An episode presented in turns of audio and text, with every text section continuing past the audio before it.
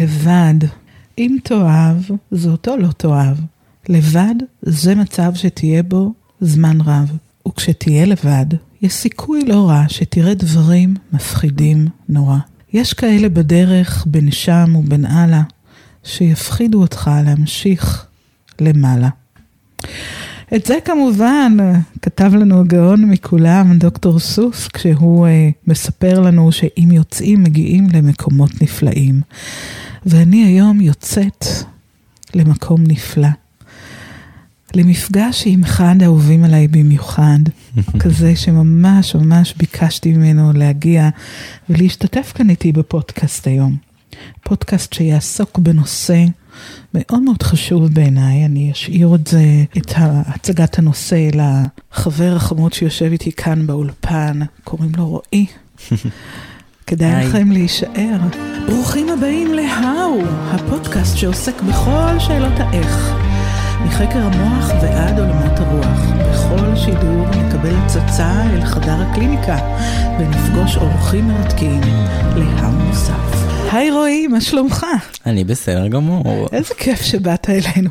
כיף מאוד. אתה יודע שממש ככה חשבתי לעצמי איך אני מציגה אותך. כי בסך הכל, אפשר להגיד, אה, רועי, בן 22, ממרכז הארץ, אה, אה, בחור חמוד, חרוץ, את זה אני יכולה להעיד, אנחנו נפגשים כבר כמה שנים בכל מיני נסיבות, אתה חלק מהנבחרת, mm-hmm. ויש לי עוד כל כך הרבה מה לומר עליך, וחשבתי לעצמי, איך אני מציגה את הדמות הזאת, שמי שפוגש אותך, פוגש ב... כל כך הרבה ססגוניות של אדם, כל כך הרבה עולם פנימי מרתק. ואז אמרתי, למה לסבך את הראש? הרי הבן אדם הזה, רועי, שהוא תכלס גם איזה אחד ממשפיעי הרשת המובילים בישראל, יש לו הרבה מה לומר על קהילות הלהט"בים, על איפור, על סטיילינג, על האנשים, על העולם, על הקדוש ברוך הוא. כל פעם אני פוגשת בטיקטוק שלך ובאינסטוש כל מיני דברים מדליקים שמלמדים אותי על עוד חלק ועוד חלק ועוד חלק. חלק שקיים בך. אז uh, לפני שתציג לנו את האיך שלך, שבשביל לכבודו התכנסנו, ספר לנו מי אתה. מי זה רועי? טוב, אה, אז אני רועי מאורי, רועי באלף, חשוב לציין. חשוב, גם חשוב ככה מאוד. אומרים. אה, בן 22 מראשון לציון, ואני יוצר תוכן ברשתות החברתיות. מה, מה זה אומר? מה זה אומר ליצור תוכן? זה כמו uh, לכתוב שירים, זה כמו להמציא סיפורים. ליצור תוכן זה כשפשוט עולה לך רעיון, או שיש לך איזושהי השראה, ופשוט אתה מעלה את זה, אתה משתף. עם הקהל הרחב. אתה תקשיב, אני כל, היום, אני כל היום יש לי מחשבות, רעיונות, אמ, אני אוהבת אה, ככה בראש שלי ליצור אה, מתכשיטים לציורים, למשחקים, לתהליכי, לתהליכים. אה. אני לא מרגישה שאני צריכה לשתף את העולם בכל ה... מה שמתרחש אצלי בראש, אז מה, איך זה עובד אצלך, שזה כזה בא לצאת החוצה? אני חושב שהפידבקים האחרים נותנים סוג של drive, ולפעמים זה גם אה, כיף לדעת מה אחרים חושבים. אתה אומר, יש לי רעיון, מעניין אותי לדעת מי ממול. כן. מעניין. אתה יודע שעשיתי פתיח מאוד מעניין שדיבר אה, באיזשהו מקום דוקטור סוס על אה, בדידות. Mm-hmm. והוא חיבר את זה למהויות של דרך. וזה מאוד מעניין, כי אני תמיד מסתכלת על כל החבר'ה האלה שמשתפים ומשתפים ומשתפים ומשתפים ו- ורוקדים ונכנסים למעלית ויש שם כיסא.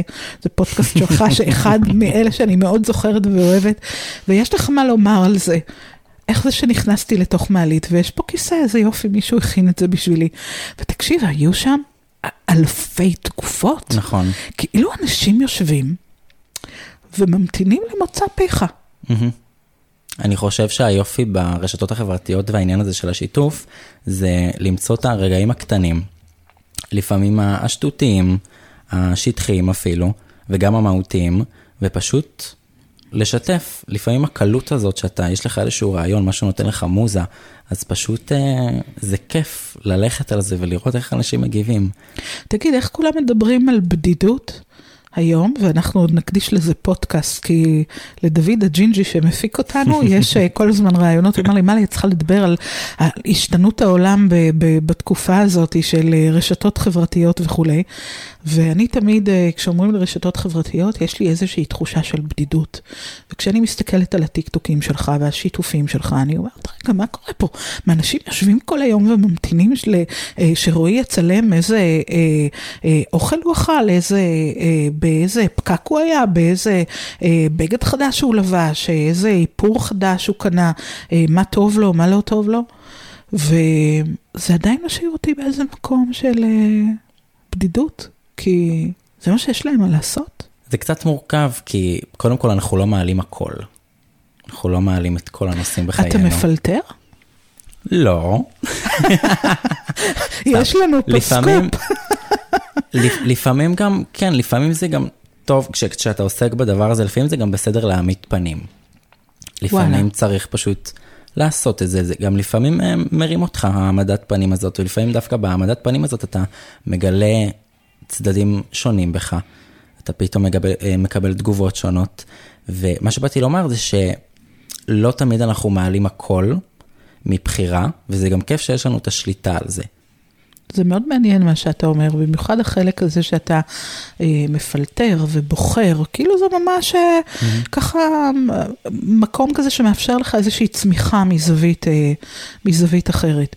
יש עוד פוסט אחד שלך, אה, שאני מאוד מאוד אה, אוהבת, שהוא דווקא פוסט שהיה בו הרבה פחות הומור, נכון. והיה בו אה, הרבה מאוד עומק והרבה מאוד אה, שאלות שהן שאלות אה, מהות. זה היה פוסט אחרי ביקור שלנו בירושלים. ידעתי שאת מדברת על זה. ברור, נכון? נכון. ואני אני רוצה להגיד לך שכמי שמכירה אותך, ואני ככה, זאת הדרך שלי לנסות להעביר את האדם העצום שאתה למאזינים, כי הם לא מכירים אותך, ואני בטוחה שהם אחרי הפודקאסט הזה יחפשו אותך ב, ברשתות, מי שעוד לא מכיר. וכבר היינו בסיטואציות שתגידי, מה לי? זה הוא מהטיקטוק? זה מאוד מביך אותי דרך אגב. אני יודעת, אני יודעת שזה מביך אותך, אבל תשמע, אנחנו בקליניקה, והקליניקה הזאת מאוד מוכרת לך. אז אה, דווקא אנחנו ככה לוקחים את, ה, את המפגש הזה לאיזשהו מקום שהוא יותר ככה, אה, יותר שלך בהקשר הזה. כן. אז אני רוצה דווקא דרך המקום המאוד ורסטילי הזה שאני פוגשת אצלך, שיש פה גם הומור וגם ידע וגם תחומי עניין שהם לא שגרתיים, ו... וגם עומק, שלפעמים באיזשהו מקום מאוד מפתיע. למצוא אצל מישהו שמשדר הרבה מאוד הומור והרבה מאוד אה, אה, תכנים שקשורים בקהילה הלהט"בית ו... וכולי. אז אני רוצה ככה בנקודה הזאת להגיד אה, ולשאול אותך, מה האיך שלך? עם מה באת לכאן היום? אה, אני באתי לפה היום עם שאלה שמלווה אותי כבר הרבה מאוד זמן. אה, השאלה שלי היא, איך להתמודד עם הלקאה עצמית? וואו, מה זה הלקאה עצמית בשבילך?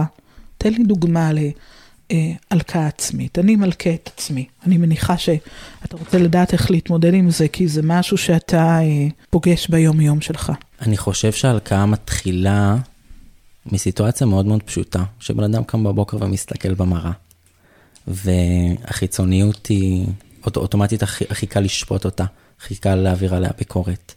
כשאתה קם ומסתכל מול המראה, אתה שם לב שאתה אוטומטית מעלה בעצמך מחשבות על מה לא טוב, מה לא בסדר, מה יכולתי לעשות שונה. אז בהלקאה עצמית שאתה מדבר עליה יש חשיבה שלילית. נכון. Hmm, מעניין. מה, באמת אתה מסתכל במראה ככה ואומר, אה, יש בי פגמים? כי אני מסתכלת עליך כמו כל אלה שרואים אותך בטיקטוק, ואני רואה בחור יפה תואר. אז מה? מה קורה שם ברגע הזה? אני חושב שפשוט כל המחשבות החיוביות וההעצמה שלי כלפי עצמי מתבטלת. וכן, ברגע אחד. ו- וצץ לה סוג של דמות, או צץ לו קול מסוים, שאני לא יודע מה זה הקול הזה, אני לא יודע מאיפה הוא מגיע, שפשוט אה, מונע ממני, עוצר אותי, מלהסתכל על עצמי בצד חיובי וטוב. זה מאוד מעניין. תן לי דוגמה נוספת, כי כאן לקחת משהו שהוא ויזואלי, שאתה אומר, אה, אני קם בבוקר, אני מסתכל על המראה, ובמקום להגיד אה, ויהי אור, אני אומר וואלה, וואלה, האור. אז מה? תן לי משהו אחר ככה יותר, אה, שאתה פוגש במהלך היום. אני חושב שכל עניין היחסים הרומנטיים שלי מאוד מתבטא בנושא הזה. לדוגמה, אני יכול להכיר גבר, יכול להיות לנו מאוד כיף ביחד, אה, יש כימיה, יש חיבור, ופתאום בום, שום דבר לא קורה. מה שציפיתי, מה שחשבתי, פשוט מתנפץ לי בפנים. ופתאום הקולות האלה מגיעים, מה, אה, למה, למה דיברתי ככה, למה עשיתי ככה, מה יכולתי לעשות שונה. זה היה צפוי שהוא לא יחזור אליי, זה היה צפוי שהוא לא יאהב אותי. כל הקולות האלה. אז אה, בעצם במקום הזה שבו קורה איזה משהו שהוא אכזבה, או שהוא קורא לו כמו שאתה מצפה, אתה אומר, יש איזשהו חלק בי ששם לי ככה קולות נגטיביים. כן. שמספרים שאני רואי, מה? אני רואי לא טוב, אני רואי לא מוצלח, אני רואי לא מושך, אני רואי לא סקסי, אני רואי לא יפה, אני רואי פחות טוב. ואז עולה השאלה, מי זה רואי? מעניין. כי השאלה מי זה רואי עולה כי בפנים יש רועי נוסף שאתה מכיר אותו, נכון. שהוא הרועי ה... המוצלח. המוצלח. הכישרוני. הכישרוני. הטוב. הטוב. להמשיך. בטח, להמשיך ועוד איך. רועי שיודע לשיר ולרקוד. שאוהב לצייר, שאוהב אנשים, שאוהב תקשורת, שאוהב שיווק, שאוהב לאהוב. שאוהב לאהוב. וואו. אז בתוך אדם אחד, שלם על סך כל חלקיו, ישנם אה, שניים. יש קול אחד שמספר את הסיפור הטוב, ואחד שמספר את הסיפור הפחות טוב. בדיוק. אני רוצה רגע לחזור לתוך המקום הזה שמדבר על מה זה הלקאה עצמית, אוקיי? כי יש כאן שתי מילים. העצמי הוא שאלה שהיא מאוד פתוחה ומאוד מעוררת סקרנות. כפי שאמרת קודם, מי זה רועי? והלקאה זה מקום שהוא מה? ביקורתי. שהוא ביקורתי. זאת אומרת שיש כאן איזושהי פעולה שאתה עושה כמעט באופן בלתי מודע. כשרועי החיובי נמצא בסביבה, זה שיודע כמה הוא כישרוני וטוב ויפה ומצליח ומוצח, ומצחיק וכל התכונות הנפלאות שאנחנו כולנו מכירים בך, איזה חלק שם מפעיל אותו? אם בצד אחד יש לנו את החלק של הביקורת, מה קורה בצד השני? אולי החלק של התשוקה? חלק של התשוקה, בוא תדבר על זה. אני בן אדם עם חלומות, עם מטרות, אמ, שמקיף את עצמו בסביבה מאוד טובה. יש לי תשוקה להישגיות, להצלחה, להגשים את עצמי. ואז אתה מגדיר את המקום הזה שרוצה לצמוח ולגדול כמקום של תשוקה. Mm-hmm. אז מה קורה שם באותו רגע כשאתה קם בבוקר או אחרי אכזבה, שמאפשר לתשוקה לזוז הצידה ולחלק הביקורתי להיכנס פנימה? אני חושב שזו תחושת הכישלון, כי אני חושב שבראש שלי יש דמות מסוימת, שהיא הדמות שאני רואה אותה, בעתיד הקרוב, בעתיד הרחוק. שהיא אתה. כן. וזאת בעצם הדמות האידיאלית שאני רוצה לראות. ופתאום אני שם לב שיש פרש מאוד מאוד גדול בין מי שאני במראה כרגע לבין הדמות הזאת. וזה יוצר אה, הרבה ניגודיות, הרבה התנגחויות. כי מצד אחד אני, אני שאפתן, אני יודע שאני מוצלח, אני יודע שאני כישרוני. ואני רוצה לעשות הכל בשביל להיות הדמות הזאת, ומצד שני, אני לא. וזה מה שאני אומר לעצמי. אני לא באותו רגע. כן.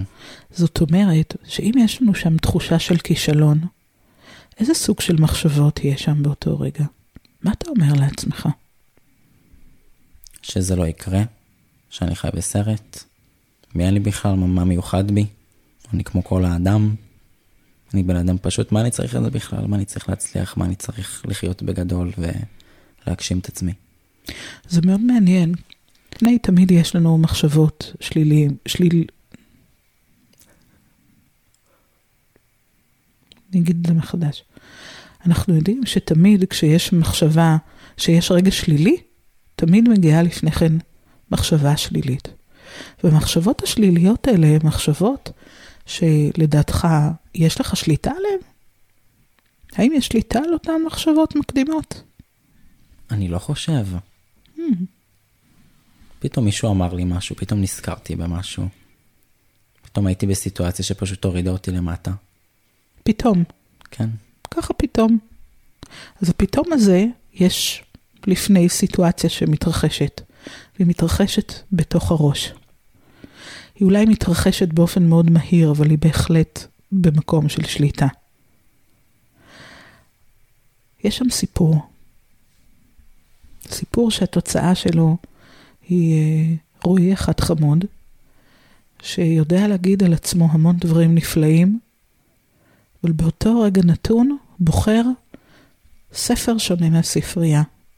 ובספר הזה יש סיפור שהוא סיפור על רועי הנכשל, הפחות, הבלתי מוצלח, רועי שפחות מאמין בעצמו. מתי כתבו את הספר הזה לדעתך? אני חושב שזה מאוד קשה להצביע על נקודת זמן מאוד ספציפית. זה משהו מאוד מאוד עמוק, שצריך לצלול לתוכו. נכון, ומי כתב את הספר הזה? אני? רק אתה. אף אחד אחר לא. אני חושבת שזה סיפור, שזאת נקודה מאוד יפה על סיפורים שאנחנו מספרים לעצמנו. אמ, הסיפורים האלה הם הסיפורים הפנימיים של מה שאנחנו מאמינים על עצמנו ובכלל על העולם ועל אנשים בפרט. זה סיפורים שהם אה, הסיפורים שמנחים את החלקים הבלתי מודעים שלנו לפעול בתוך החיים שלנו. הסיפור שאנחנו מספרים לעצמנו, רועי, ואנחנו תכף ניגע באיך אנחנו בכלל גם משנים אותו. כי אתה אמרת, ואני מקווה לשנות את דעתך, שהמחשבות האלה, שהן בעצם התולדה של הסיפור, הן לא בשליטתך. אבל כן סיפרת לי שאתה כתבת את הסיפור. זאת אומרת, שאם אתה כתבת את הסיפור, אז זה לגמרי בשליטתך. אז אם כתבת את הסיפור, האם אתה יכול לשנות אותו? חד משמעית. חד משמעית, אפשר להיכנס לקובץ, להתבונן בו, לעשות שינוי, לשנות כמה פרדיגמות בתוך הסיפור הזה, וללכת עם זה חזרה לתוך אותו מקור שמפעיל את הסיפורים ברגעים שבהם ישנו אה, בסופו של דבר תוצאה של רגש שלילי. ומתוכה כמובן התנהגות שלילית. אז איך כותבים סיפורים? יושב סופר, יושב סופר מול מכונת כתיבה או איזה קובץ וורד, ומתחיל בהיו היה. היו היה שלך מתחיל ממה. ותזכור שאנחנו עובדים באזורי האפיסטמולוגיה, תת ההכרה, תת המודע. אתה כבר מנוסה לאפשר mm-hmm. לתת המודע להביא אליך את ההתחלות שלך, את הדימויים, את המקום הזה הראשוני. אז אתה מוזמן גם בעיניים עצומות אם מתחשק לך, וגם בעיניים פקוחות, ממש מה שאתה רוצה, להתחיל את היו היה שלך. היו היה. היו היה, רועי, ילד קטן, מטולטל, תימני, משיכון המזרח. אמ, יש לי קטע עם תימנים לאחרונה. משיכון המזרח. משיכון המזרח. ילד uh, מאוד שטוטניק, מאוד פעלתן, מאוד שובב, שחייך הרבה, ככה מספרים, שהדביק פסטרמות לאימא על הקיר, וגבינה צהובה. ביחד? ביחד. מלא הומור. לא כשר. והוא היה ילד מאוד מאוד שמח, ומאוד אהבתי את הטלטלים שלי. עד היום אני מאוד אוהב את הטלטלים שלי. כאילו זיכרון ילדות, ומשהו שתמיד חקוק לי זה השיער שלי. מהמם, אז בוא נשאר רגע ב... היו היה פעם ילד קטן ושמו רועי, תימני משכונת המזרח, מלא טלטלים, שמח, שממש נמנע מלשמור כשרות על הקירות של אמא. תישאר בתוך הפעם, בתוך הכתיבה של הסיפור הזה. מה קורה שם? מה קורה עם הטלטלנין הזה, טלטלנאז' הזה, השמח? הוא הולך לגן, הוא מכיר חברים, הוא מכיר בנות. הוא שם לב שהוא בעיקר מתחבר לבנות. מתחבר לבנות. כן. תמיד הוא היה יוצא דופן, משום מה. Um, הוא תמיד היה ב, בצמרת, בראש, תמיד הוא היה המנהיג, תמיד הוא היה הבולט, גם כשהוא לא רצה. הוא, הוא לא ידע על זה כל כך, זה פשוט, זה היה הטבע שלו. והוא מאוד אהב לשיר, מאוד אהב לרקוד, מאוד אהב במה, מאוד אהב ליצור. הוא אהב ליצור מציורים, הוא אהב ליצור מחמר, ועכשיו נזכרתי בזה. פתאום עלה לי. תת המודע שלנו. נכון, מאוד אהבתי לעשות חמר, הרבה זמן לא חשבתי על זה. והוא גודל, וככה לאט לאט הוא פשוט עושה הרבה מאוד דברים שהוא אוהב לעשות, אבל uh, הוא מתחיל uh, להיות מודע לעניין שמשהו בו קצת שונה. מודעות. Mm-hmm. מה זה אומר? מה זה אומר להיות מודע? הוא מתחיל להיות מודע. הילד השמח, הטלטלנאז' התימני, גדל והופך להיות מודע.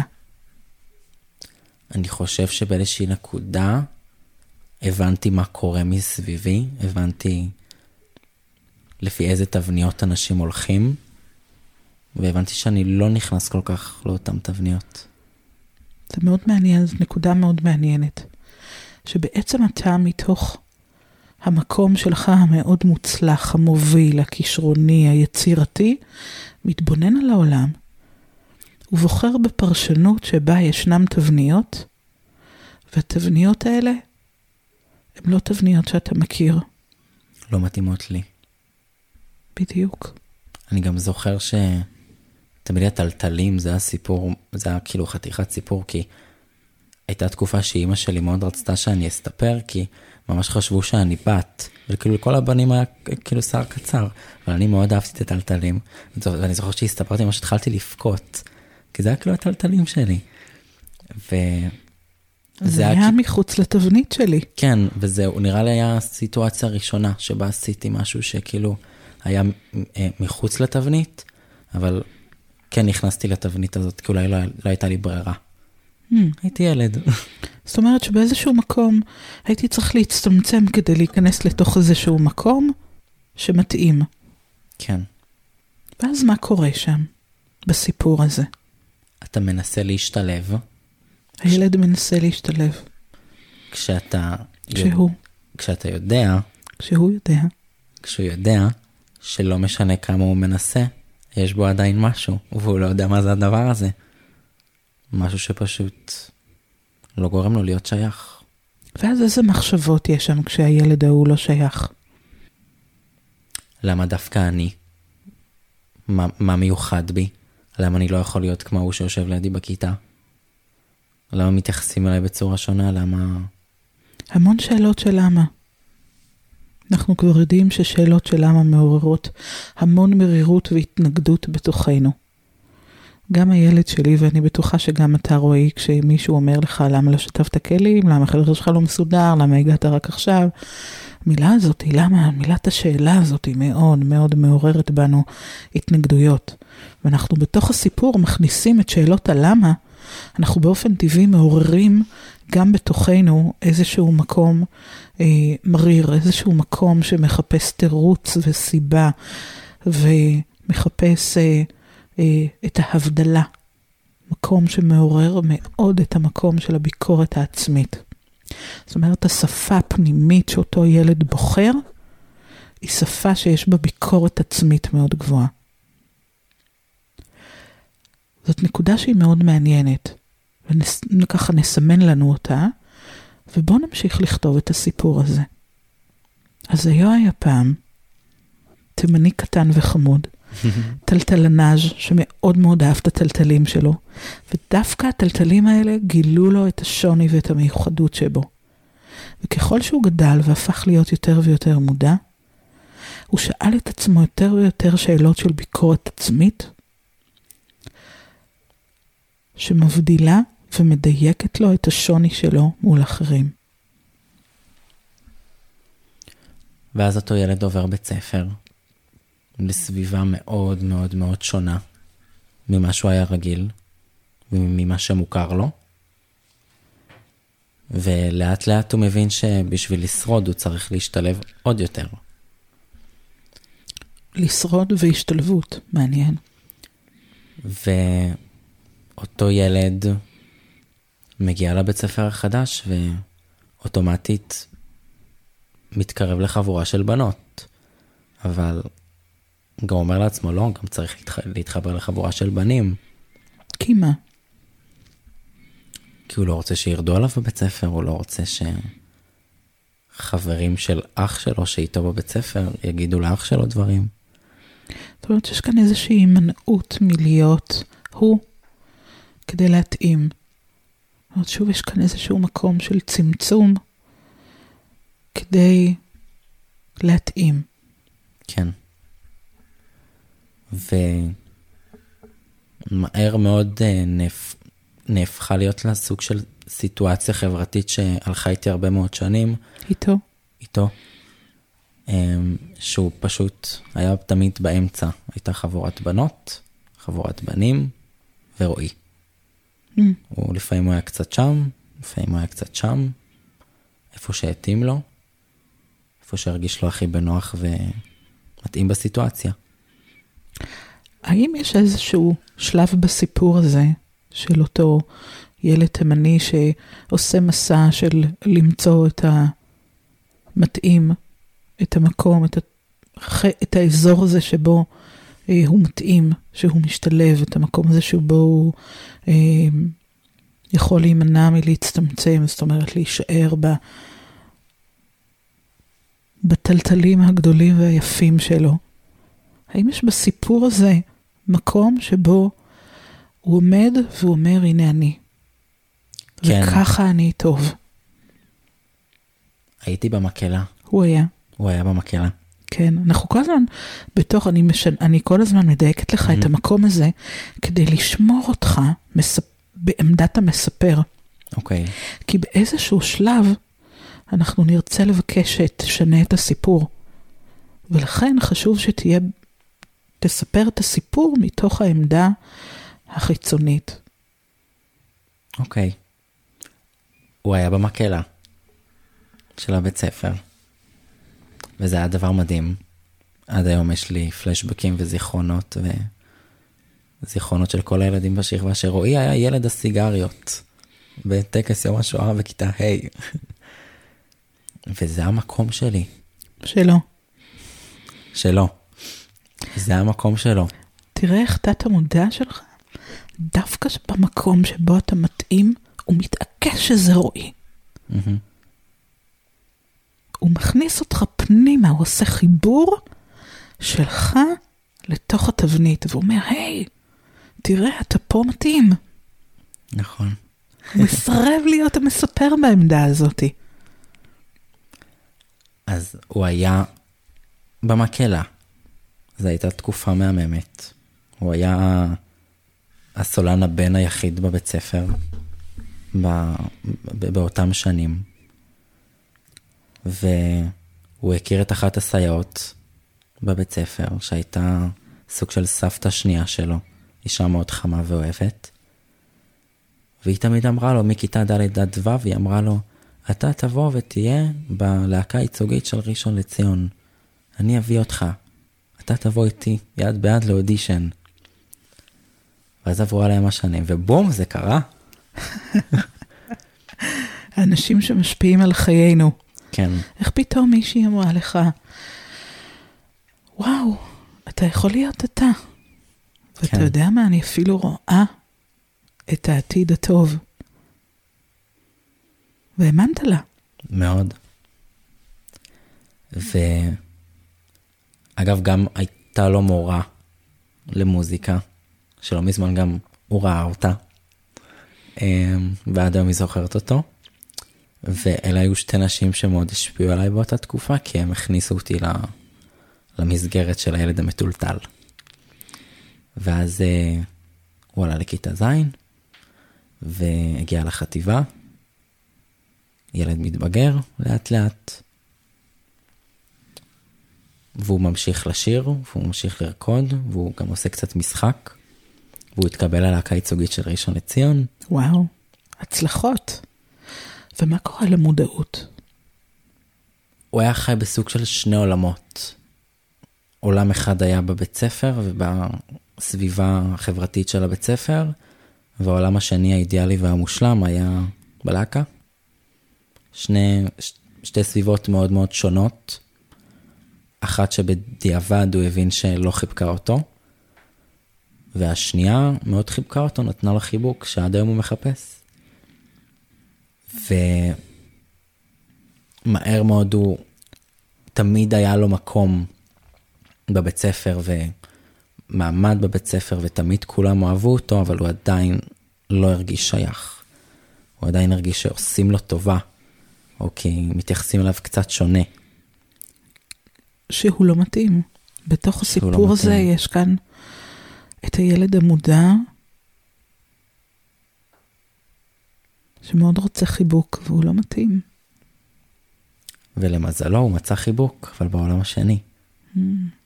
עולם מדהים, שפתאום הוא גילה ילדים שחושבים כמוהו, גם ילדים אה, שגדולים ממנו בכמה שנים, והוא מוצא איתם שיח, הוא מוצא איתם תקשורת, והוא מתאים. והוא מתאים. בטבעיות, בלי לשאול שאלות. פשוט מגיע ונושם את הבית שלו. זה בעצם המקום שבו אתה אה, ככה, אם נפתח את זה לרגע, שם את הקלפים מול העולם ואומר, אני, זה רועי, אני גיי, אני הומו גאה, זה אני, כאן אני מתאים. אני כישרוני, אני שמח, אני יפה. יש לי מה לתת לעולם.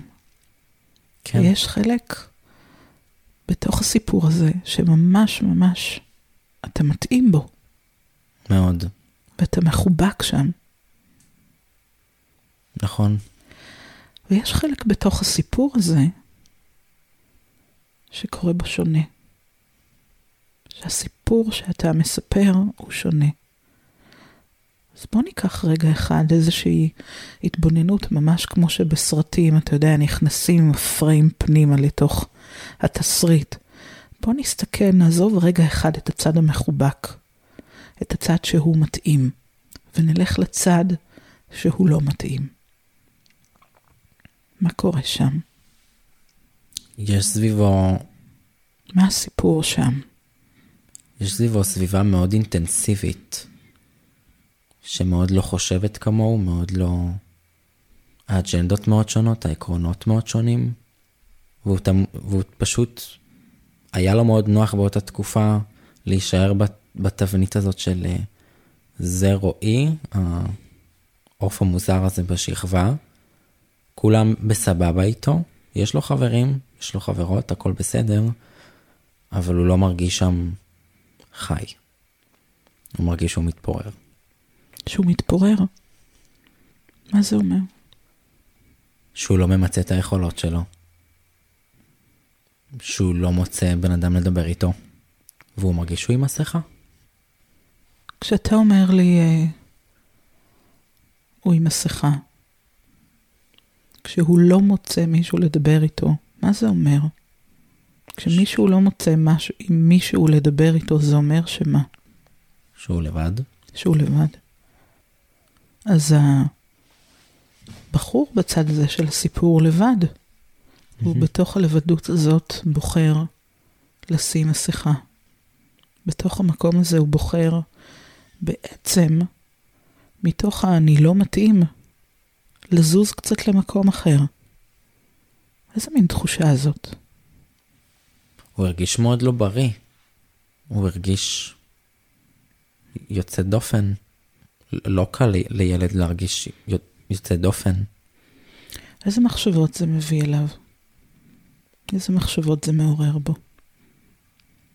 אני לבד, אני שונה, אני לא מתאים, אני לא בריא. הרבה לואים. חלק מאוד מאוד שלילי, שמספר סיפור שכזה. הוא מרגיש שהוא תקוע במקום והוא לא יכול ללכת לשום מקום. הוא לא יכול לפרוס כנף. זה מה יש וצריך להתמודד עם זה. זה מה יש ועם זה צריך להתמודד. אז כשמישהו תקוע בתוך מקום, והוא בתחושה של אה, זה מה יש, עם זה אני צריך להתמודד, מה הבחירה שלו? לא לשנות, לא לבחור אחרת. ואם נגיד את זה רגע אחד בחיובי, הוא בעצם בוחר להתאים את עצמו. להתאים את עצמו להישאר במקום. זה מזכיר לי את הסיפור הזה, אני לא זוכרת כבר אם זה צפרדעים או חמורים, אבל אולי צפרדעים יותר מתאים, שנופלים לתוך בור, והם שניהם אה, צפרדעים חרשים, והם אה, ככה בתוך הבור, מסתכלים אחד על השני, ורואים את הצפרדעים למעלה, מנפנפים להם בידיים, ככה עושים כל מיני סימנים, ואחד מהם אה, מסתכל ואומר, כן, הם אומרים לי שאני אה, תקוע פה ושפה אני אשאר ושאני בטח ימות, והם ממש אה, בוכים ומתוסכלים בשבילי, ובאמת אה, עובר זמן והוא אה, שוקע יותר ויותר בתוך השליליות שלו, ו... מספר לעצמו סיפור של אחרית הימים, ובסופו של דבר אה, קופץ לו לעולם הבא. בעוד הצפרדע, החבר, מסתכל על אותם אה, נפנופי ידיים צפרדעיות, ובטוח בכל ליבו שהם אה, קוראים לו ואומרים לו שהוא יכול והוא מוכשר והוא הקופץ הכי טוב בביצה. ושרק עוד קצת והוא יצליח. והוא כל כך מעודד מהקריאות והסיפור החיובי כל כך שהוא מספר לעצמו, שממש בכל פעם יותר ויותר הוא נותן זינוק וקביצה יותר גדולה עד שהוא מוצא את עצמו מחוץ לאותו בור. כל כך יפה כמה הסיפורים שאנחנו מספרים לעצמנו משפיעים בסופו של דבר על הבחירות שלנו ועל מה שקורה איתנו. אני רוצה ככה דווקא מתוך המקום הזה, לבקש ממך לרגע אחד לסגור את הספר על אותו תימני מטולטל, שבוחר באיזושהי נקודת זמן של מודעות לכתוב את הסיפור השלילי, את הסיפור של הצפרדע שמוותר, שבוחר בסיפור של הילד שהוא לא מתאים, שהדברים קורים אצלו שלילי ולכן צריך להיתקע ולעצור ולוותר. אני ממש רוצה לבקש ממך לדמיין ואפילו יחד איתי לעשות את זה. טאק, לסגור את הספר הזה. יפה רועי. ולהניח אותו בצד. ולגשת דווקא לפרק שעצרנו בו. לאותו פרק שבו אותו ילד מוצא את המקום שהוא מתאים. שיש שם את אותם אנשים שמתבוננים בו ורואים כמה הוא יפה ומוכשר וכישרוני, ואיך הוא יכול להיות כל כך ורסטילי בכישרונות שלו, איך הוא טוב עם הסביבה שלו, איך הוא טוב עם אנשים, איך הוא מבין אנשים, איך הוא יכול להשפיע על העולם, כמה הוא שר, כמה הוא רוקד, כמה הוא מלא הומור. ואת הפרק הזה להמשיך מאותה נקודה. כאילו הפרק הקודם לא נכתב מעולם. מה היה ההמשך של אותו ספר? על הילד ההוא, הטלטלן, הטלטלנאז' התימני. וואי וואי. וואי וואי. אני אוהבת וואי וואי בסיפורים. אז ספר לי, מה הוואי וואי של המשך הסיפור הזה? אני אמשיך מאותה נקודה. קדימה. הוא הגיע ללהקה, ומצאתי בית, הוא מצא בית. בית חם ואוהב. בית חם ואוהב. והוא מצא חברים, אבל חברים חברים. לא סתם חברים, חברים. וגם כמה חברות, אם אני זוכרת נכון. נכון. והוא מקבל תפקידים, יש לו מקום, הוא עושה דברים משמעותיים, הוא מרגיש מאוד שלב, מאוד נינוח, הוא גם עובד קשה, וזה לא מזיז לו. הוא גם מדי פעם ככה תופר הופעות, בגדי הופעה לאביב גפן ו... זה הטיפה אחרי. וכאלה. כן, תראה, אני קופצת בסיפור קדימה. ממש קדימה. אתה יודע כן. מה? אני אפילו רוצה לבקש ממך, אדוני הסופר, הסופר החיובי והטוב, לקפוץ קדימה בסיפור עוד אה, שלוש, ארבע, חמש, עשר שנים מהיום. מה קורה בסיפור הזה לאותו טלטלנאז' תימני כישרוני שמצא בית חם? מאותה נקודה ההיא, רק בנקודה ההיא, אין לנו נקודות אחרות יותר. מאביב גפן. מאיפה שאתה רוצה, מה קורה קדימה. קורים הרבה דברים. קדימה, תפליג בדמיון, כי אנחנו לפי הטיקטוק יודעים שאתה יודע להשפיע על העתיד מעולה. הוא הולך ללמוד, הוא מתחיל לשיר. חוזר לשיר, יותר נכון. הוא ממשיך לשיר. כי לפי הסיפור שלנו הוא לא הפסיק לשיר מעולם. נכון. אבל הוא חוזר לשיר לאנשים, ולא לבד באוטו. אז הוא שר בעתיד. ומה עוד קורה שם בעתיד? לאותו ילד כל כך חיובי וכל כך נמצא במקום שלו, שהוא כל כך מתאים, והוא כל כך יודע להרגיש את הבית החם, ואת עצמו חיובי, וכישרוני, ומוצלח. יודע לספר לעצמו את הסיפור של הגרסה הכי טובה של עצמו. אז מה קורה שם? הוא קם בבוקר עם חיוך, קודם כל. שם לעצמו מוזיקה. הוא מסתכל במראה ואומר, שהוא נראה טוב, שהוא אוהב את מה שהוא רואה. ומיד מעלה טיקטוק על המייקאפ החדש שהוא קנה אתמול. זה השלמות של העורכת. אבל בוא תמשיך. אז הוא מחייך, והוא אוהב את מה שהוא רואה. והוא מרגיש מאוד שלם עם החיצוניות שלו והפנימיות שלו כאחד. וכשאדם מרגיש כך, איזה מחשבות יש לו? חיוביות של הצלחה, של הישגיות, של... וכשאדם חושב מחשבות של הצלחה ושל הישגיות, איזה הרגשה יש לו? הוא מגלה יותר ויותר את הייחודיות שבו. ואז מה מרגישים? אהבה. אהבה. וכשמרגישים אהבה, איך זה בא לידי ביטוי בפעולות היומיומיות? הוא ניגש לכל דבר בחיים שלו באהבה. וכשניגשים... ונותן אהבה. ונותן אהבה. Hmm, זה המהות, בסוף רועי, אה? מהמם. תמיד אנחנו מגיעים איכשהו לאהבה. אז כשאנחנו נותנים אהבה ככה ומשפיעים אהבה, כי אתה גם משפיען. יש כל כך הרבה אנשים שמחכים לסרטונים שלך ולמסרים שלך, ולראות אותך על המסך, כי אתה לא מסתתר מאחורי פודקאסט, למשל. דוגמה להלקאה עצמית, רועי, שלא תחשוב שאתה לבד פה בסיפור. אני חושבת שלכל אחד מאיתנו יש את החלק הזה, הרי אנחנו מדברים על אה, האדם שלם על סך כל חלקיו, תלוי אה, מתי ואיפה אנחנו משתמשים בתוך, ה, בתוך החלק הזה. לשחק עם זה. לשחק עם זה. להבין שאנחנו גם וגם. אני רוצה ככה, לפני סיום, להשאיר אותך אה, עם המקום הזה של אני רועי וכותב את הסיפור שלי, אוקיי? ובנקודה הזאת לתת גם איזשהו טיפ מאוד מעניין למאזינים, וגם לך.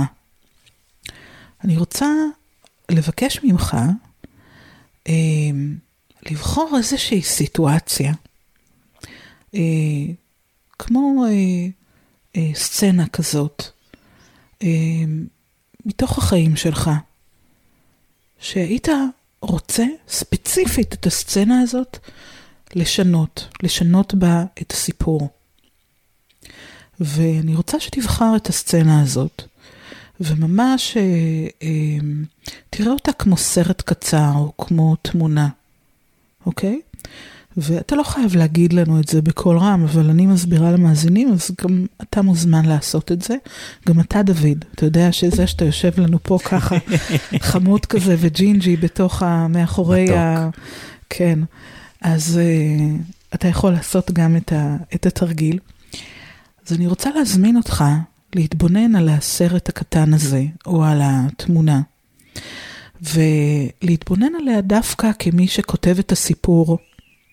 כמי שניגש לתוך מקום של uh, כותב סיפור או תסריט של סיטואציה, שממנה כל השחקנים בתוך הסצנה uh, צריכים לצאת שמחים, מאושרים, מתאימים, כישרוניים, חיוביים, כדי שכל מי שצופה בסרט, כולל מי שנמצא בתוכו, יהיה בהיי פרפורמינג, יהיה במקום של הרגשה מאוד מאוד טובה.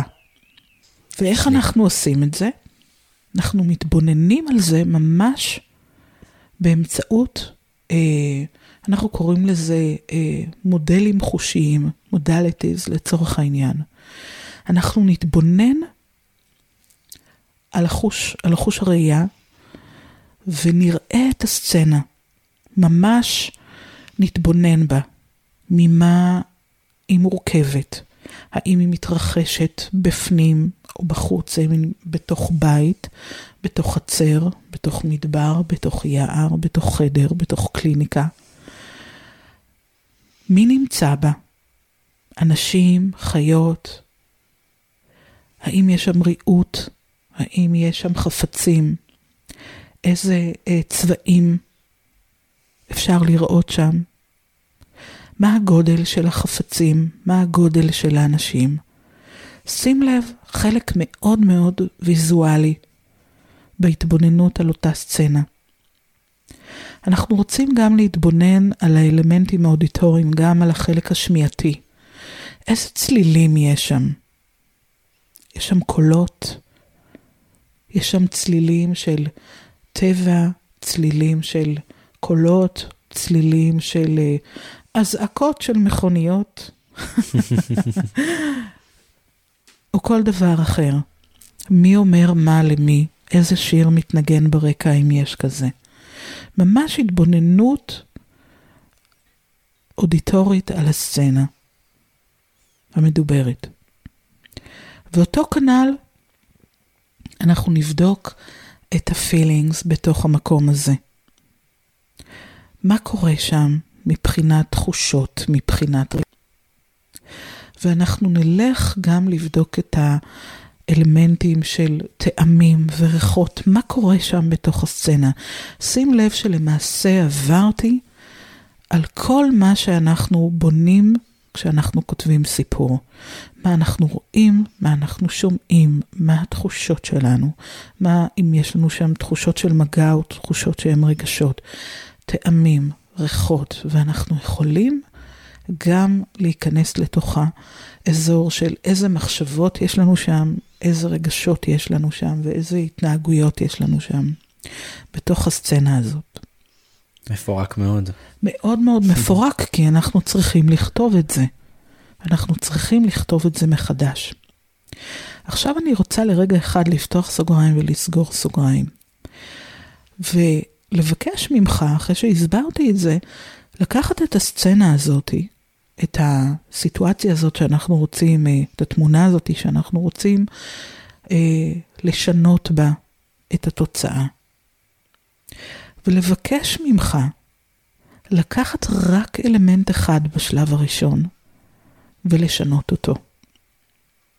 אלמנט אחד לשנות בסיפור.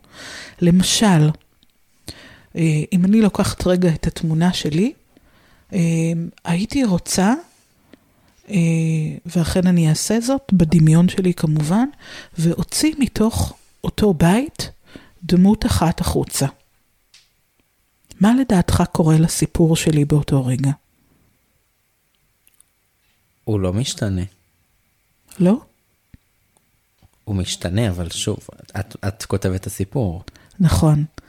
אבל אני, הסיפור הזה ששמתי מולך כרגע ומול המאזינים, הוא תמונה שקיימת בראש אצל כל אחד של סיטואציה שאנחנו רוצים בשינוי. Mm. זאת אומרת שהסיפור כבר נכתב, אוקיי. הוא אפילו אולי התרחש. ולכן, אם אני הסופרת, אני יכולה ליצור בו כל שינוי שאני רוצה. Mm. אז אם לקחתי את התמונה הזאת, נגיד שזו תמונת, תמונה קשה של איזושהי טראומה או דבר, או רגע שהיה לי לא נעים בו, והוצאתי דמות מסוימת החוצה, מתוך הבית. או אה, נניח שהחלפתי את המוזיקה ממוזיקה דרמטית למוזיקה רומנטית. אולי אפילו רק הוספתי ריח של עוגות. אולי לקחתי את הסיטואציה והוצאתי אותה מתוך הבית לחצר. למעשה, בכל פעם שאנחנו נחליף ונשנה אלמנט אחד או שניים בתוך התמונה הזאתי, המוח שלנו יעשה השלמה ויביא את הסיפור למקום חדש. וואו, מעניין, נכון? מאוד. דוד, עשית? אה. הוא לא מספיק אמיץ, יום אחד אני אושיב אותו פה גם. אז אה, זו באמת טכניקה מאוד מאוד אה, יפה, שאנחנו גם אה, כמובן עובדים איתה בתוך הקליניקות, ואני ממליצה אה, למי ששומע אותנו ככה לנסות את זה ממש, אה, גם ממש ברגע שהדברים מתרחשים. למשל, אה, קמים בבוקר ומסתכלים על המראה, ופתאום אנחנו באיזשהו סיפור ישן שמתפלק לו לתוך הבוקר שלנו, על כמה אנחנו פחות שווים וכמה קשה לנו וכך חיים דפקו אותנו, ואיך יצא לו הפצעון הזה בדיוק ביום שיש צילומים, ואיך אה, אה, השעה הזאת היא מאוד מוקדמת לי ולא כיפית לי וכולי, ולעשות פריז, עוצרים. ועצרנו, ועכשיו, ממש באותו רגע, באותו בוקר, באותה התבוננות, בתוך אותה סיטואציה רעילה, אנחנו מתחילים לשנות את הסיפור. אני הייתי מוסיף שיר. משנה הכל. בדיוק. ואנחנו יכולים לשנות שיר, ואנחנו יכולים לשנות את המיקום, ואנחנו יכולים לקום ולזוז למקום אחר כי אנחנו בתוך המציאות. ואנחנו יכולים להחליף את האיטיות של כזאת מחשבה שמעוררת כזה רגש ולוקח אותנו לכבדות, לקחת את זה למקום שיש בו קצב, ויש בו תנועה ויש בו עשייה. ועם זה לצאת ליום, בהבנה שהסיפור שאנחנו מספרים לעצמנו הוא זה שקובע איך ייראה המשך הסיפור. גם אם בתוך הסיפור שלנו, גם אם בתוך המציאות שלנו יש מדי פעם פרק שהוא לא משהו. אתה יודע, בסרטים הכי אה, אה, שווים, הכי מפורסמים, הכי מוכרים, הכי הוליוודים, תמיד יש איזה קטע שאתה נרדם בו. אה, מישהו היה יכול להוריד את זה בעריכה. נכון. אני, לי זה קורה הרבה עם ספרים, אני קוראת הרבה ספרים. מוצאת את עצמי לפעמים, אומרת, אוקיי, זה פרק מיותר, יש פה איזה שני דפים שמישהו מרח אותם, בוא נדלג עליהם. מותר לנו לעשות את זה, רועי, מותר לנו. תראה, משהו בסיפור שלך הוא כל כך יפה, והוא כל כך מיוחד, והוא כל כך אה, אה, מעורר השראה. שבחרת לקחת אה, נושא כמו אה, הלקאה עצמית, שזה משהו שאנחנו כולנו כל כך עושים אותו, לפעמים בלי לשים לב. ואני רוצה להגיד לך שגם הטיקטוקרים, ככה קוראים, ככה אומרים כן. לזה, משפיעי הרשת, הכי הכי. וכל אלה שמעלים את הסטורים היפים, וכל אלה שמעלים פוסטים נהדרים וכולי, גם הם, כשהמצלמות נכבות, והם בינם לבין עצמם, לפעמים משהו בסיפור הוא קצת פחות. אני בטוח. אז מה למדנו מתוך המקום הזה? מה תיקח איתך למחר? להיום, אם אפשר. שיש לי שליטה על הסיפור שלי. שזה מה זה אומר? מה תעשה עם זה? שאני יכול לכתוב אותו איך שאני רוצה. ויש לי את היכולת בחירה. ואתה יודע מה תמיד אני אוהבת uh, לשאול? אז מה השתנה?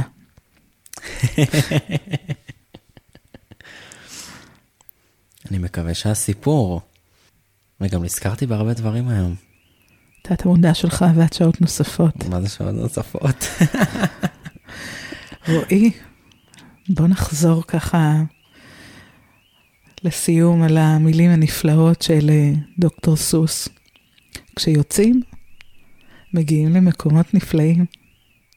כשכותבים את הסיפור, מקבלים ספר מופלא.